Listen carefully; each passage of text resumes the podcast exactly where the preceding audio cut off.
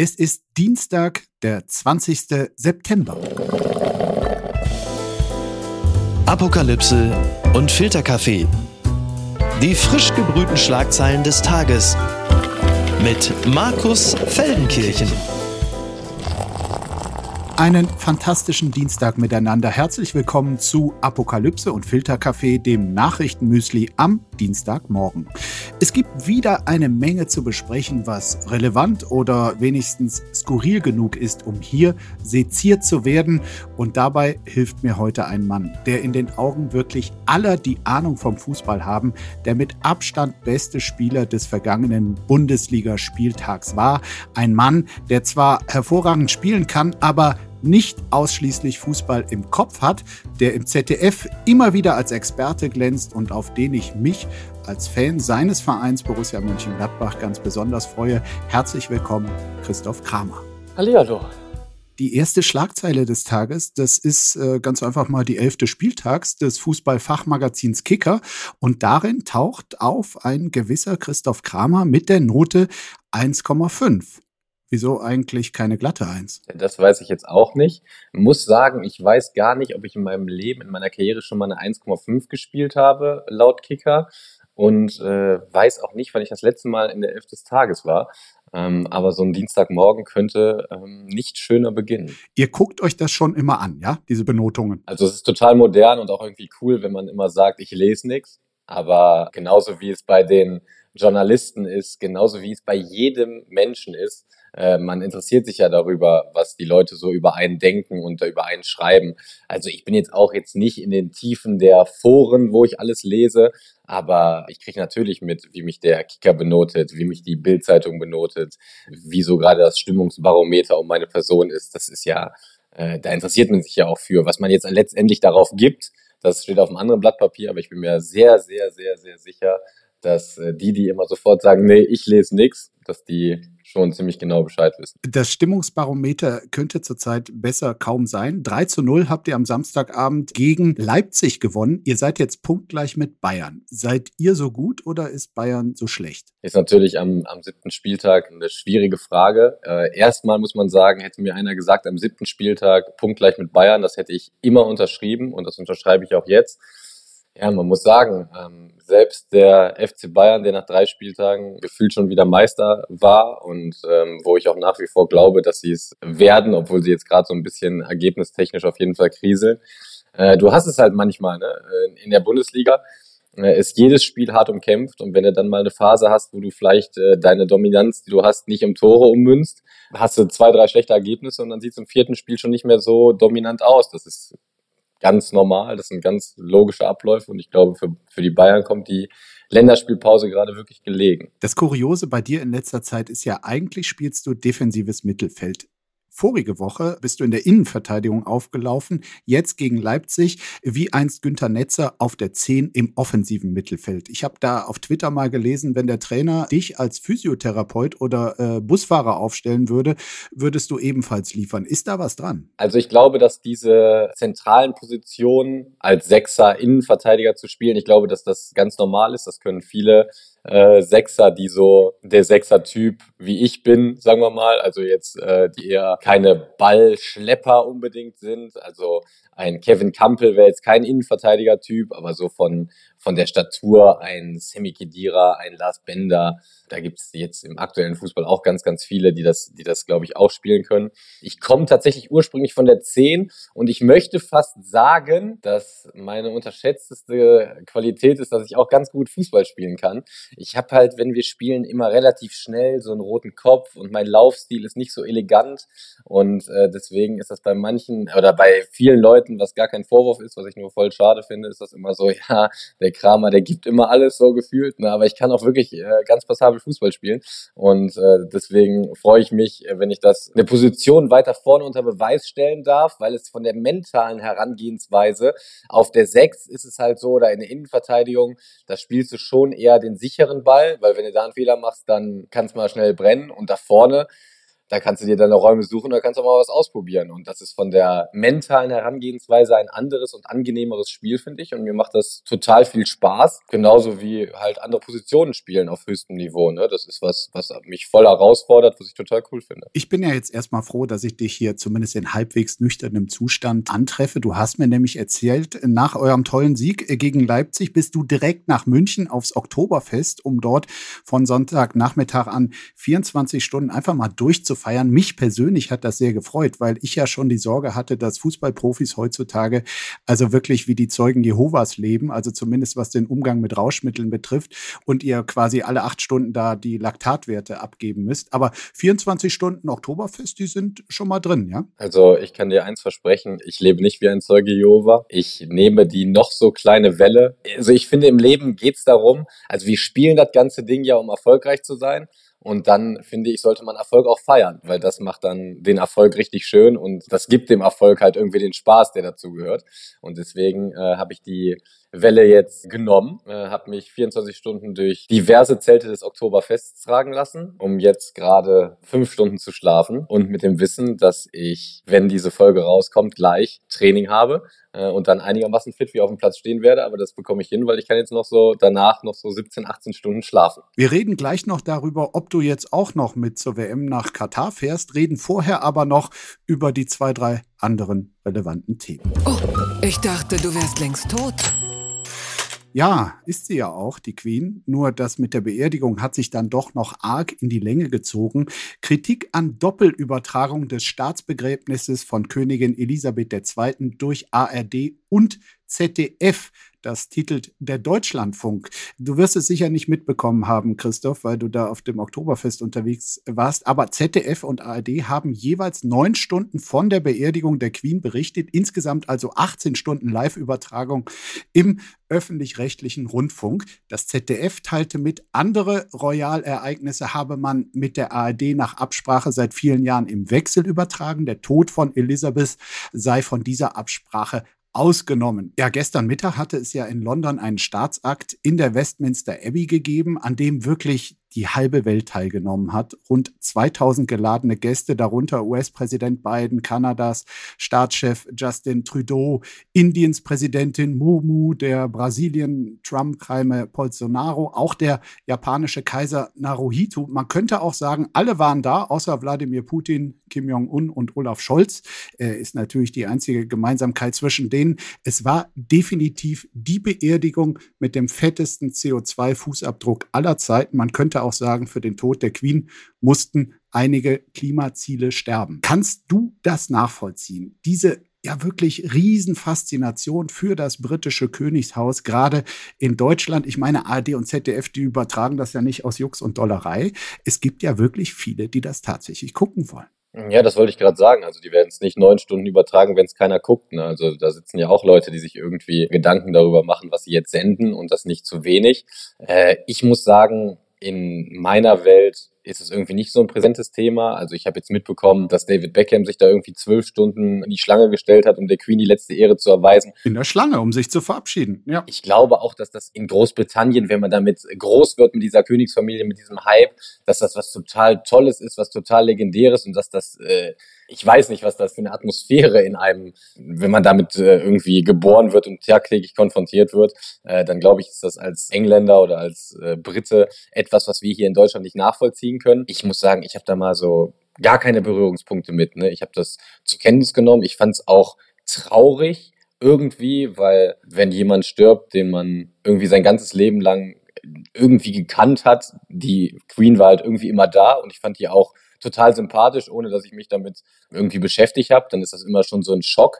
Aber dass ich mir jetzt im Fernsehen die Beerdigung angucken würde, ja, also jeder wie er möchte, aber ich kenne auch tatsächlich keinen so in meinem Umfeld, äh, der das machen würde. Von daher, ich höre das auch gerade zum ersten Mal finde ich es schon krass, dass man da jetzt irgendwie neun Stunden ARD und ZDF darüber berichten. Mich würden die Einschaltquoten tatsächlich interessieren. Mich auch. Ich meine, ihr habt ja in Mönchengladbach wirklich gute Erfahrungen mit Königen gemacht. Bei euch heißt der Rolf und ist Präsident. Äh, welches Bild hast du jetzt von dem britischen König Prinz Charles? Also wie gesagt, das ist jetzt, ich habe von dieser ganzen Nummer so, wenn ich sage, ich habe von Fußball, würde ich sagen, habe ich so 90 von 100 Punkten Ahnung habe ich vom englischen Königshaus 1,5 Punkte von 100 Erfahrung und kann dazu irgendwie was sagen. Ich finde ihn aber irgendwie sympathisch und ich fand die Rede, die er für seine Mutter gehalten hat, die fand ich äh, sehr, sehr, sehr sympathisch und ich mag den irgendwie, ohne dass ich jetzt sagen kann, ob der gut oder schlecht ist. Komm, dann verlassen wir beiden Monarchie-Amateure das Thema und kommen zu dem hier. Die Schlagzeile des Tages. Bund und Länder setzen Arbeitsgruppe für Nachfolgeangebot des 9-Euro-Tickets ein. Das berichtet unter anderem der WDR. Bund und Länder wollen in einer Arbeitsgruppe an einem Nachfolgeangebot für das 9-Euro-Ticket arbeiten. Geplant ist ein bundesweites Nahverkehrsticket für 49 bis 69 Euro. Mitte Oktober soll es Details darüber geben, wie das Ticket genau aussehen kann. Ab 2023 soll es gelten. Streitpunkt ist aber noch immer die Finanzierung. Ich unterstelle jetzt einfach mal ganz bösartig, Christoph, du hast dir kein 9-Euro-Ticket geholt. Hieltst du es denn für eine sinnvolle Sache oder hast du das irgendwie wahrgenommen, dass das für viele doch eine große Erleichterung war, ein solches Ticket? Ja, im Gegensatz zu dieser ganzen Monarchie, äh, Königsfamilien, Queen-Nummer, habe ich tatsächlich in meinem Umfeld ganz viele, die ein 9-Euro-Ticket äh, besaßen. Unter anderem meine Eltern, beide im Vorruhestand. Ja, die haben sich total darüber gefreut. Die haben dann auch wirklich äh, dieses 9-Euro-Ticket genutzt, wo es nur geht. Ich glaube, dass es auch sowas ist, was du nur bekommst, wenn du dann älter bist und dann in Rente gehst, dass du sagst, jetzt haben wir so ein Ticket, jetzt fahren wir auch mit der Bahn. Die hat das total gefreut, die haben das total genutzt. Von daher, äh, glaube ich, war das für ganz, ganz viele Menschen eine echt runde Sache. Dieser Streit, der da jetzt losgeht zwischen der Bundesregierung und den Bundesländern darüber, wer ein solches Nachfolgeticket finanziert. Also der Bund hatte 1,5 Milliarden in Aussicht gestellt, wenn die Länder mindestens genauso viel dazu zahlen. Den halte ich ehrlich gesagt ja für ziemlich unwürdig. Ich finde nämlich, es sollte dieses 9-Euro-Ticket weitergeben, zumindest für alle, die nicht zu den Gutverdienern gehören, weil Mobilität, das ist nun mal, du hast es auch eben gesagt, äh, Teilhabe am gesellschaftlichen Leben und damit eine Art Menschenrecht. Da sollte man, finde ich, meine Meinung, nicht zu knausrig sein. Gut, aber richtig aufregen soll ich oder sollen wir uns eigentlich erst jetzt? Bitte empören Sie sich jetzt. Jedes fünfte Kind in Deutschland ist armutsgefährdet. Das berichtet der Spiegel. Trauriger Rekord beim Thema Kinderarmut. Die Zahl der Kinder, die von Armut bedroht sind, hat einen neuen Höchstwert erreicht. Die sogenannte Armutsgefährdungsquote von Menschen im Alter unter 18 Jahren stieg im vergangenen Jahr auf 20,8 Prozent. Das geht aus einer Antwort des Bundesarbeitsministeriums auf eine Anfrage der linken Bundestagsfraktion hervor. Eine Familie gilt dann als arm, wenn das Nettoeinkommen für zwei Erwachsene und zwei Kinder unter 14 Jahren weniger als 2600 Euro im Monat beträgt. Tja, es gibt ja demnächst jetzt im Rahmen von diesen diversen Entlastungspaketen eine Erhöhung des Kindergeldes um 18 Euro. Aber angesichts der Inflation, die wir gerade erleben, dieser massiven Preissteigerung, ist das natürlich nur ein schlechter Witz. Was machen solche Nachrichten mit dir, die ja schon ein Stück weit den Zustand unserer Gesellschaft widerspiegeln? Und wie sollte man von Armut bedrohte Kinder unterstützen? Boah, ich äh, muss sagen, dass ich ja auch voll in so einer Blase lebe als Fußballprofi. Ne? Also wir führen ja ein unfassbar privilegiertes Leben. Wenn ich das höre, also als du hast 20,8 Prozent gesagt, ne? Mhm. das halte ich für eine Wahnsinnszahl, die mich gerade auch wirklich schockiert. Finde es dann immer, wenn ich sowas höre, total schade und dass man sich da, also in unserer Blase irgendwie nie so richtig darüber Gedanken macht, ne? wie man das Thema in den Griff bekommt. Ne? Da bin ich überfragt, ne? aber man sollte es ganz dringend in den Griff bekommen, weil mal abgesehen, ob das jetzt Kinder oder äh, Erwachsene sind an der Armutsgrenze. Also das geht ja auch irgendwie an die Gesundheit. Ne? Das macht dir ja viele Sorgen, viel Kummer. Deine Psyche, die ist irgendwie ständig belastet, weil du dir Sorgen um dein täglich Brot machen musst. Ne? Und das ist schon etwas, was ich total krass finde, dass das so eine gewaltige Zahl ist. Dein langjähriger Mannschaftskollege Matthias Ginter hat sich, glaube ich, mit einer Stiftung ähm, äh, widmet sich auch diesem Problem. Generell kann es ja aber auch wirklich wichtig sein, die Arbeit, die tausende Vereine in Deutschland äh, leisten, um Kinder, die eben in Armut aufwachsen, aber noch eine quasi zweite Heimat, eine, ein Quell für Erfolge, für eigene Entwicklung zu, zu geben. Mm, voll. Also ich glaube, dass speziell der Sport dann eine ganz, ganz große Rolle spielt im Leben von Kindern. Speziell Kinder spüren es ja noch nicht so richtig, dass sie sich darüber Sorgen machen müssen. Das sind eher die Eltern, die, die sich darum Sorgen machen. Aber trotzdem merken das Kinder dann irgendwo am langen Ende auch unterbewusst. Und ich glaube, dass es darum geht, dass man einfach Kindern eine Chance gibt. Und da, glaube ich, spielt der Sport eine, eine ganz, ganz große Rolle, dass man da rauskommt und dass man so das Gefühl von äh, Ich bin wer bekommt. Und das hat man natürlich in einem Verein. Für egal welche Sportart kann man das sich natürlich am einfachsten holen. Entzauberte Scheinriesen. Katar und FIFA massiv in der Kritik. Bierhoff übt den Spagat. Das berichtet der Spiegel. Heute in zwei Monaten, am 20. November, da startet in Katar die Fußballweltmeisterschaft. So ist der Plan. Im Vorfeld hat der DFB nun einen Kongress zu Menschenrechten in Katar abgehalten. Die Gewerkschaft Bau- und Holzarbeiter Internationale fordert von der FIFA einen Entschädigungsfonds in Höhe von 440 Millionen Dollar für die Angehörigen von Arbeitern, die auf WM-Baustellen gestorben oder verletzt wurden. DFB-Präsident Bernd Neuendorf will das unterstützen. Und DFB-Direktor Oliver Bierhoff, der sorgt sich allerdings auch um den Erfolg der Nationalmannschaft bei dem Turnier. Die, ich zitiere, vielen Geräusche und auch Kritiken, die vorher kommen, dürften nicht dazu führen, dass wir keine Lust am Turnier haben, sondern dass wir uns auf eine Weltmeisterschaft freuen. Christoph, freust du dich auf diese WM? Und kann man sich ernsthaft auf eine WM freuen in einem korrupten, menschenfeindlichen Land, wo auch viele Gastarbeiter, die die Infrastruktur für diese WM errichtet haben, wie Sklaven behandelt wurden und auch gestorben sind? Als allererstes würde mich total interessieren, ob das ein deutsches Phänomen ist dass wir uns darüber solche Gedanken machen oder ob das die anderen Länder, ich kenne die Stimmung in den anderen Ländern dazu nicht, ob äh, die das auch so thematisieren wie wir. Ich finde das ganz wichtig, dass wir das so thematisieren. Wenn ich so darüber nachdenke und das jetzt gerade wieder lese und höre, dann denke ich mir, boah, so eine WM, die darf eigentlich nicht stattfinden. Aus reiner Sportlersicht freust du dich brutal auf dieses Ereignis. Ne?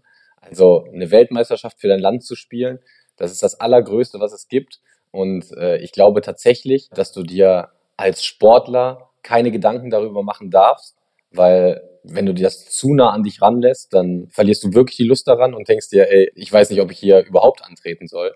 Und ich finde es auch aus Pressesicht, finde ich es ganz, ganz schwierig, einem aktiven Sportler diese Fragen zu stellen, weil jeder das Thema weiß, jeder um die Brisanz dieser Themen weiß. Und was willst du sagen? Ne? Also, wenn wir jetzt 82 Millionen Deutsche fragen, ne? pass auf, wir dürfen 26 mitnehmen, hier hast du das Trikot mit der Nummer 26, fährst du mit, sagen 82 Millionen, ja, natürlich fahre ich mit. Und wenn du dann jemanden hast und einem Mikro unter die Nase hältst und sagst, ja, aber äh, du weißt schon, was da abgeht, kannst du da überhaupt, also willst du da überhaupt mitmachen? Dann ist das total schwer zu sagen, ja, natürlich will ich da mitmachen, weil ich für mein Land eine Weltmeisterschaft spielen will, ähm, weil es natürlich diese krassen Nebengeräusche gibt.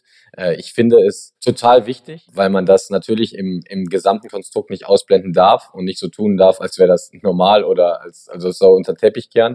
Ich glaube, dass man eine gemeinsame Lösung finden muss zwischen allen Ländern und nicht nur der deutschen Nationalmannschaft, die darauf aufmerksam machen, die dagegen Zeichen setzen, die alles dafür tun, dass es medial so aufgebauscht wird, dass wirklich jeder erkennt, scheiße, da sind uns Fehler unterlaufen und so geht's wirklich nicht. Und jetzt hat auch jeder verstanden, dass es so nicht geht.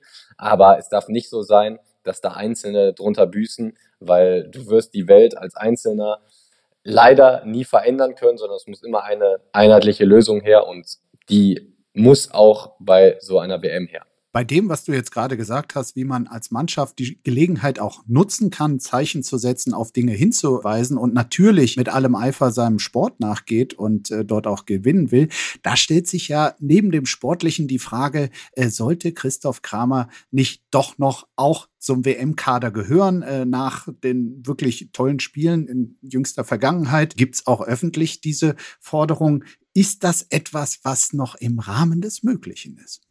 Also ich kann dir sagen, vor drei Monaten ähm, war das Stimmungsbarometer um mich so, dass viele gedacht haben, hm, spielt er überhaupt noch Fußball oder moderiert er nur noch? Drei Monate später soll ich mit äh, zur Fußball-Weltmeisterschaft fahren, die leider noch zwei Monate hin ist, Von daher lasse ich mich äh, sehr überraschen, was mein Stimmungsbarometer in zwei Monaten sagt, weil ich natürlich weiß, wie schnell es in diesem äh, Geschäft zugehen kann. Ich hake generell nie was ab weil dafür bin ich auch zu lang dabei und ich weiß, dass es, dass es alles viel zu schnell gehen kann. Wenn du mich jetzt fragst, ob das realistisch ist, würde ich mal sagen, nicht so richtig, aber weiß auch, dass im Fußball sich die Medaille täglich dreht. Aber wenn du dich entscheiden dürftest zwischen als Spieler dabei sein oder als ZDF-Experte, würdest du dich vermutlich gegen das ZDF entscheiden. Ja, natürlich. Also die Nummer mache ich ja nur, damit ich trotzdem noch irgendwie Teil des Ganzen bin. Aber äh, es gibt nichts Größeres, als für dein Land eine Weltmeisterschaft zu spielen, egal in welcher Sportart. Es gibt nichts Besseres. Und dieses Gefühl kennst du ja nun wirklich. Beim vorletzten WM-Finale standst du selbst auf dem Rasen und das ist dann doch eine der verrücktesten Geschichten des Fußballs, an der wir auch in diesem Podcast nicht drumherum kommen. Bei diesem Endspiel in Rio 2014 hattest du jetzt, sagen wir mal, nicht jedes Spiel durchgespielt und beim Aufwärmen, also vor dem Finale, verletzte sich dann ein Teamkollege und du stehst plötzlich beim WM-Finale in der Startelf. Also eigentlich schon ein Märchen. Aber dann wird es noch verrückter. Das Spiel geht los. Du hast ganz starke 17 Minuten. Alle sagen, was ist denn mit dem Kramer los? Äh, dann in der 17 Minute. Auf der 10? Auf der 10, richtig, deine alte und neue Lieblingsposition. in der 17. Minute dann ein Zusammenprall mit dem argentinischen Gegenspieler und wie man später weiß, eine Gehirnerschütterung. Was erinnerst du tatsächlich noch von diesem Finale? Alles bis zur 17. Minute und äh, alles nach der Halbzeit bin ich wieder richtig da. Dann habe ich noch mal äh, eine Lücke bei der Aftershow-Party, hat aber andere Gründe.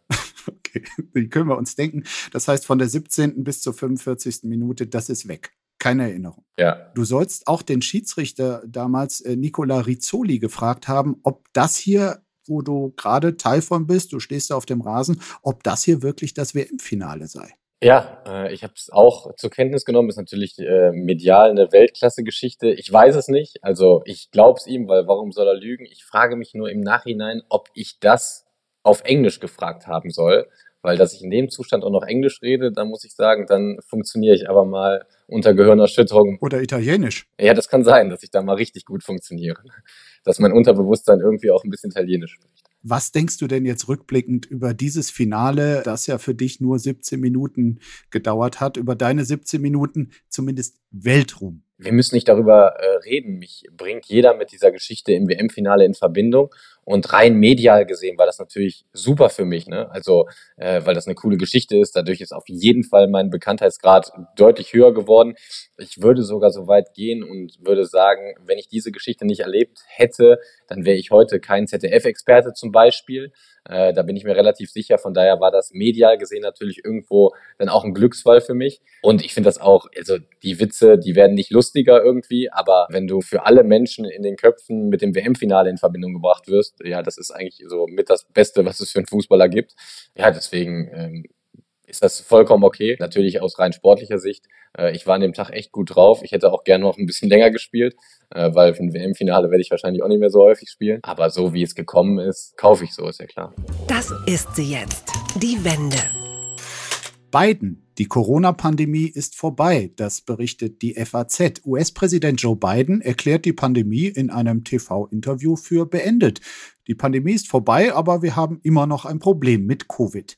Das Interview wurde am Rande von Bidens Besuch auf der Automesse in Detroit geführt und dort sagte der amerikanische Präsident, wie Sie sehen, trägt hier niemand eine Maske. Alle scheinen in ziemlich guter Verfassung zu sein. Ich glaube also, dass sich die Situation ändert und ich denke, dies ist ein perfektes Beispiel dafür ja, wo die Pandemie offenkundig auch vorbei ist, äh, zumindest temporär mal, ist ja beim Oktoberfest in München. Den Eindruck hat man zumindest, wenn man da die Tausenden im Zelt sieht. Bilder, die für unseren Bundesgesundheitsminister Karl Lauterbach wie Szenen aus Sodom und Gomorra wirken müssen. Oder kannst du, Christoph Karl Lauterbach, beruhigen? Hattest du da die ganze Zeit am Sonntag eine Maske an im Käferzelt oder wo ihr euch darum getrieben habt? Also natürlich nicht im Käferzelt und natürlich hatte ich keine Maske auf. Also wenn man das sieht, dann kann man schon mal auf die Idee kommen, dass man sagt, Corona ist jetzt wirklich vorbei.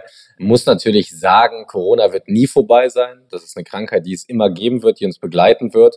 Aber, und das ist ja irgendwie das alles Entscheidende, ich glaube, dass man es jetzt hoffentlich, toi, toi, toi, äh, so im Griff hat, dass es weniger schwere Verläufe gibt und dass die Leute, die daran wirklich sterben, und das war ja die Gefahr und deswegen kam es erst zu dieser Pandemie, weil Leute daran gestorben sind, dass man das, glaube ich, vernünftig im Griff hat durch Impfung, äh, durch Intensivwetten. Also die Lage ist nicht mehr so bedrohlich, dass sich Leute in meinem Umfeld noch mit Corona anstecken und dass das nicht schön ist, da müssen wir gar nicht drüber reden. Aber jetzt gilt es halt, die Waage normales Leben gegen Corona. Und ich habe total verstanden, dass die Waage eher für Corona ausgeschlagen ist. Aber jetzt, wo es scheinbar und für mich mit normalem Menschenverstand irgendwie so, äh, wir haben die Lage in Anführungsstrichen im Griff, äh, dann muss die Waage halt wieder ins normale Leben ausschlagen. Ich habe ja auch eben schon gesagt, dass ich es toll finde, dass man Siege im Fußball noch angemessen äh, feiert. Trotzdem die Frage, wenn du da im Zelt stehst, äh, wie sehr denkst du dann noch an dieses Virus und hast du da nicht doch die Sorge, weil eine Infektion würde bei dir ja dann schon auch immer noch Spiel- und Trainingspause bedeuten und das in dieser wichtigen Phase kurz vor der WM. Also ich habe generell in meinem Leben irgendwann mal beschlossen, vor nichts Angst zu haben. Das gelingt mir auch wirklich ganz gut. Ich habe da keine Sekunde dran gedacht. Ich hatte zweimal Corona. Zweimal habe ich nichts gemerkt. Ich habe es nur durch diese Tests gemerkt, die wir halt in der Bundesliga immer durchführen. Deswegen ist es überhaupt aufgefallen. Deswegen habe ich natürlich, sehe ich anders als äh, auf diesen Virus, als jetzt vielleicht jemand, der das schon mal hatte und dem es mal richtig dreckig ging. Natürlich hoffe ich, dass ich davon verschont bleibe, aber wie gesagt, ich werde mich jetzt äh, nicht einschränken oder nicht aufs Oktoberfest gehen oder nicht in Restaurants gehen oder keine Ahnung, weil ich Angst vor Corona habe. Das macht auch nicht so richtig Sinn, vor allen Dingen, weil ich vor zwei Wochen meine Antikörper gemessen habe und die wirklich in so einem wahnsinnsguten Bereich waren, dass ähm, ja mein Kopf mir sagt, ich kann es nicht bekommen. Was ist denn da schiefgelaufen? CO2 wird zur Mangelware. Erste Bierbrauer stellen Produktion ein, berichtet das Handelsblatt. In der Lebensmittelindustrie gibt es einen Mangel an CO2. Die Kohlensäure für Bier und Limo wird knapp. Erste Bierbrauer stellen bereits ihre Produktion ein. Auch das ist eine Folge der Gaskrise und der gestiegenen Gaspreise ja, wenn jetzt schon die Bierproduktion betroffen ist, unser Bier, ja, äh, was glaubst du, Christoph, zeigt das auch dem letzten Deutschen, zumindest dem letzten männlichen Deutschen, dass die Lage verdammt ernst ist? Ja, auf jeden Fall. Also die Schlagzeile hatte ich jetzt auch noch nicht gehört, aber dass die Lage ernst ist. Es ist wieder diese Energiekrise in meiner Blase Fußball. Natürlich reden wir darüber in der Kabine, aber es betrifft uns nicht. Also es schränkt uns nicht ein in unserem Leben. Duscht ihr noch nach dem Training? Ja, wir duschen noch nach dem Training. Und ich muss auch sagen, wir haben seit dem Sommer, da bin ich mir ganz sicher, dass das auch damit zusammenhängt, äh, wir müssen immer auf die Dusche drücken, damit da Wasser kommt. Äh, da musst du jetzt mittlerweile, glaube ich, alle acht Sekunden drücken und früher musstest du gefühlt alle zwei Minuten drücken. Also auch wir tun verdammt viel dafür, dass wir nicht verschwenderisch damit umgehen. Und ich muss auch sagen, so, das gehört ja irgendwie dazu, wenn man sich mit dem Thema auseinandersetzt. Ne? Ich habe jetzt bei mir in, in meiner Wohnung, ich habe auch die komplette Fußbodenheizung ausgemacht und ich, ich spare auch. Dann kommen wir jetzt zum Abschluss noch zu dem Thema, was viele Fußballfans in diesen Tagen umtreibt. Zwick mich bitte mal. Eberl startet am 15. Dezember in Leipzig. Das berichtet der MDR. Max Eberl, die Mönchengladbacher Spieler- und Managerlegende, wird neuer Geschäftsführer bei RB Leipzig. Sein neuer Job beginnt am 15. Dezember. Medienberichten zufolge zahlt Leipzig an Eberls vorherigen Arbeitgeber Borussia Mönchengladbach eine Ablösesumme von 2,5 Millionen Euro. Ja, ich habe es schon gesagt, kein Thema wird rund um Mönchengladbach emotionaler, aufgebrachter äh, diskutiert in diesen Tagen am Wochenende beim Spiel von euch gegen RB Leipzig passenderweise. Da haben wirklich viele auch ihre Wut über diesen, man wusste damals schon, dass er wahrscheinlich dahin gehen würde, nach Leipzig äh, kundgetan. Der Begriff Hurensohn viel gut in der Fankurve gehört das ja generell zum guten Ton. Aber mal im Ernst, wie hast du diesen Protest auf den Rängen im Stadion wahrgenommen? Also deutlich drüber. Ne? Also ich muss sagen, ich bin natürlich, was die Personalie Max Eberl und Marco Rose angeht, ein bisschen befangen. Der Trainer von RB Leipzig, genau, der lange bei euch Trainer war. Genau, äh, weil ich natürlich den beiden Personen, besonders Max Eberl, weil ich mit dem ganz lange zusammengearbeitet habe, aber auch Marco Rose, ich bin ihnen erstmal für alles, was die für mich getan haben, sehr dankbar und die haben eine Menge für mich getan. Und ich mag die auch einfach beide. Ich mag die als Menschen total gerne, deswegen bin ich in diesem Thema befangen. Wenn ich das Beispiel nochmal sagen darf, wir sind jetzt wieder bei 82 Millionen Menschen beim Thema Marco Rose, dem Trainer. Der kommt aus Leipzig, gebürtig, hat da ein Haus, hat da Familie. Ich sage, dass äh, wieder 82 Millionen Deutsche, die sich darüber aufregen, vor allen Dingen im Gladbach-Kosmos, was ich total verstehen kann, dass man sich darüber aufregt, weil man so ein bisschen enttäuscht ist und dann darf man auch seinen Unmut äußern. Der Unmut, der geäußert wurde, der war deutlich zu viel äh, und voll drüber, weil es also in persönliche Beleidigung, das macht ja, das macht ja gar keinen Sinn und vor allen mhm. Dingen äh, kann die Mutter von Marco Rose da am wenigsten zu.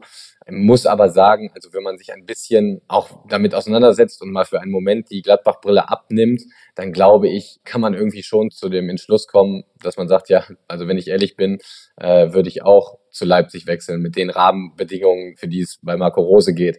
Äh, bei Max Eberl, ich glaube, dass er, also erstmal freut es mich total, dass die Bundesliga den Typen Max Eberl nicht verliert. Nicht für einen langen Zeitraum und äh, schon mal gar nicht für immer. Und das war ja jetzt auch nicht auszuschließen, dass ähm, ja, er keine Lust mehr auf das Fußballbusiness hat. Genau, nur zur Erklärung. Im Januar ist er von seinem Posten in Mönchengladbach zurückgetreten, hat erklärt, dass er sich im Moment nicht in der Lage sehe, diesen Job weiterzumachen, dass er eine Auszeit brauche und mal eine Zeit lang nicht an Fußball denken wolle. Und ich bin ja auch nicht doof, ne? Ich will mich darum nicht winden. Und wenn ich zu irgendwas gefragt werde, dann habe ich dazu auch generell eine Meinung. Äh, es ist ja irgendwie so ein bisschen, dass ihm das so ein bisschen vorgeworfen wird, dass das von langer Hand geplant ist. Ich kann nur jedem sagen, das war es mal nicht. Also ich kenne den, ich kenne Max Eberl auch schon mm, ein bisschen länger und glaube auch, dass ich vernünftige Menschenkenntnis habe. Und das war es mal auf gar keinen Fall. Sieben Monate, sieben Monate ist eine verdammt lange Zeit. Ne? Also das denkt man immer nicht. Aber also vor sieben Monaten war Adi Hütter noch unser Trainer und ich habe gerade meine Weisheitszähne gezogen bekommen. Das kommt mir so unfassbar lange her, dass ich meine Weisheitsszene bekommen habe. Aber es war tatsächlich, okay, ich glaube, es war vor acht Monaten. Das ist eine so lange Zeit ne? und in der Zeit kann verdammt viel passieren. Ich freue mich, äh, dass die Bundesliga Max Eberl zurück hat. Wenig charmant, dass es irgendwie Leipzig ist. Ne? Das ist ja, weil es einfach kein charmanter Club ist. charmant ist äh, charmant ausgedrückt von dir. Wirklich, ich liebe die Romantik im Fußball und RB Leipzig ist halt nicht romantisch. Punkt. Nein, es ist äh, ein Konstrukt und ich glaube, das ist auch der größte Teil der ganzen Aufregung, äh, weil es eben äh, viele Fußballfans gibt, die sich fragen, also sollte es wirklich Gründungszweck eines Vereins sein, eine Brauselimonade zu promoten? Ich weiß es nicht, keine Ahnung. Ich, ich krieg da, dafür interessiere ich mich da zu wenig für. Ich sehe äh, RB Leipzig sportlich und sehe, dass das eine gute Mannschaft ist und dass wir uns äh, wohl oder übel daran äh, gewöhnen müssen, dass die in oberen Re äh, Tabellenregionen mitspielen. Und wenn ich mich jetzt lange damit beschäftige, ja, dann finde ich es auch uncool, nicht romantisch, aber ich, ich werde es nicht ändern können. Und Max Eberl, und da muss man ja auch wieder so ein bisschen den Menschen verstehen. Der hat 20 Jahre bei Gladbach wirklich Außergewöhnliches geleistet und ich glaube, dass er jetzt was gewinnen will. Und deswegen ist es dann wahrscheinlich, hat er gedacht, ja, da habe ich halt einen anderen Einfluss als bei anderen Vereinen, weil die haben mehr Geld und da kann ich äh, mehr walten, wie ich es vielleicht bei anderen Clubs tun könnte wo du das Geld ansprichst, äh, dass immer mehr Geld ins Business fließt, ist für euch Profis ja auch nicht unbedingt schlecht. Das landet ja dann irgendwann auch bei euch. Aber was sagst du, wenn dieses Geld, was ist ja der Trend zurzeit, zunehmend von Diktaturen äh, kommt, von Staaten wie den Emiraten, Katar, Saudi-Arabien? Das sind ja Diktaturen, die sich über ihre Staatsfonds äh, Vereine kaufen, Paris Saint-Germain, Manchester City, Newcastle United. Also quasi, wenn der Fußballverein zum PR-Instrument für windige Staaten wird. Das ist ja nicht äh, erst irgendwie seit, seit gestern so das Thema. Ne? Also es, es, die Fußballwelt ist leider so. Ich äh, will mich nicht darüber beschweren, weil ich Teil des Ganzen bin und auch einfach auf der äh, Haben-Seite sehr davon profitiere. Ähm, Finde das Thema an sich voll schade, weil es die Romantik aus dem Sport komplett rausnimmt und weil das irgendwie das ist, warum ich es gucke wenn ich als Fußballfan spreche, wird mich das total stören und total nerven.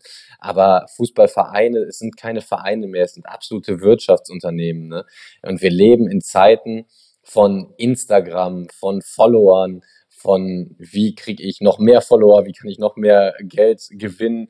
Man kauft Spieler, damit man Trikotverkäufe ankurbelt, äh, weil die vielleicht auch viele Follower haben, die dann dem Verein folgen und man dann eine Mütze äh, nicht vor 100.000 Leuten promoten kann, sondern vor zwei Millionen, wenn du die richtigen Spieler kaufst, die viele Follower haben und dann äh, machst du pro Mütze irgendwie zwei Millionen Euro mehr. Ich habe keine Ahnung. Aber Fußball ist ja nicht mehr so wie es früher beim DSF war in den Highlights, sondern Fußball ist, ist Wirtschaft. Und es ist halt eine Gefahr, dass diese ganzen Typen, die da mit Geld um sich werfen, für die ist das ja einfach ein Hobby, für die ist das auch ein Machtinstrument. Aber die sind ja heute so, morgen so. Also kann auch sein, dass die sagen, ey, pass mal auf, nächstes Jahr ist Formel 1 wieder der Renner. Äh, und wir gehen jetzt aus dem Fußball raus und verlassen einen riesen Scherbenhaufen. Also die Gefahr gibt's ja auch.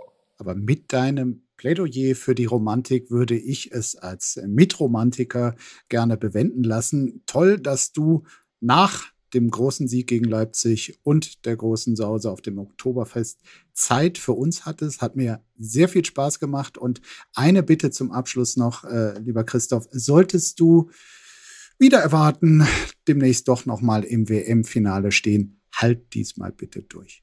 Ähm, versprochen. Gut. Mach's gut. Danke dir. Alles klar. Ciao, ciao. Apokalypse und Filterkaffee? Ihr habt wahnsinnig Lust, das Ganze mal live auf der Bühne zu sehen. Diesen herrlichen Free Jazz, diese Late-Night-artige Atmosphäre, diesen, diesen Wahnsinn, diesen ungezügelten und dieses herrliche, interessante Spiel zwischen Ernsthaftigkeit, gehobenem Blödsinn, kleiner Literatur und den Themen des Tages, den Themen der Woche, besprochen mit wunderbaren Gästen wie beispielsweise Jasmin Mbarek, Markus Feldenkirchen, Oliver Polak, Jagoda Marinic und, und, und, und dann sichert euch jetzt noch Tickets auf eventim.de für die Live-Tour von Apokalypse und Filterkaffee mit Mickey Beisenherz, das bin ich, und Andreas Loff, das ist Andreas Loff, und Gästen. Und die Termine sind 6. Oktober 2022 in Köln, 8. Oktober in Berlin, 9. Oktober Hamburg, 11. Oktober Dortmund, 12. Oktober Frankfurt am Main und der Tourabschluss ist am 19. Oktober in München. Die Menschen, die da gewesen sind, hatten wahnsinnig Spaß. Sie haben nicht mit dem gerechnet, was sie dort erleben und ich muss ehrlicherweise zugeben, ich auch nicht. Es war toll, es wird toll sein und wer sich jetzt Tickets sichert, der wird es garantiert nicht bereuen und eine Menge aus diesem Abend mit rausnehmen. Also, Apokalypse und Filterkaffee, die Tour 2022. Tickets unter eventim.de. Apokalypse und Filtercafé ist eine Studio Bummens Produktion mit freundlicher Unterstützung der Florida Entertainment. Redaktion Lena Fränking und Marie-Sophie Schiller. Executive Producer Tobias Baukage. Produktion Hanna Marahiel. Ton und Schnitt Lara Schneider. Stimme der Vernunft und unerreicht gute Sprecherin der Rubriken Bettina Rust.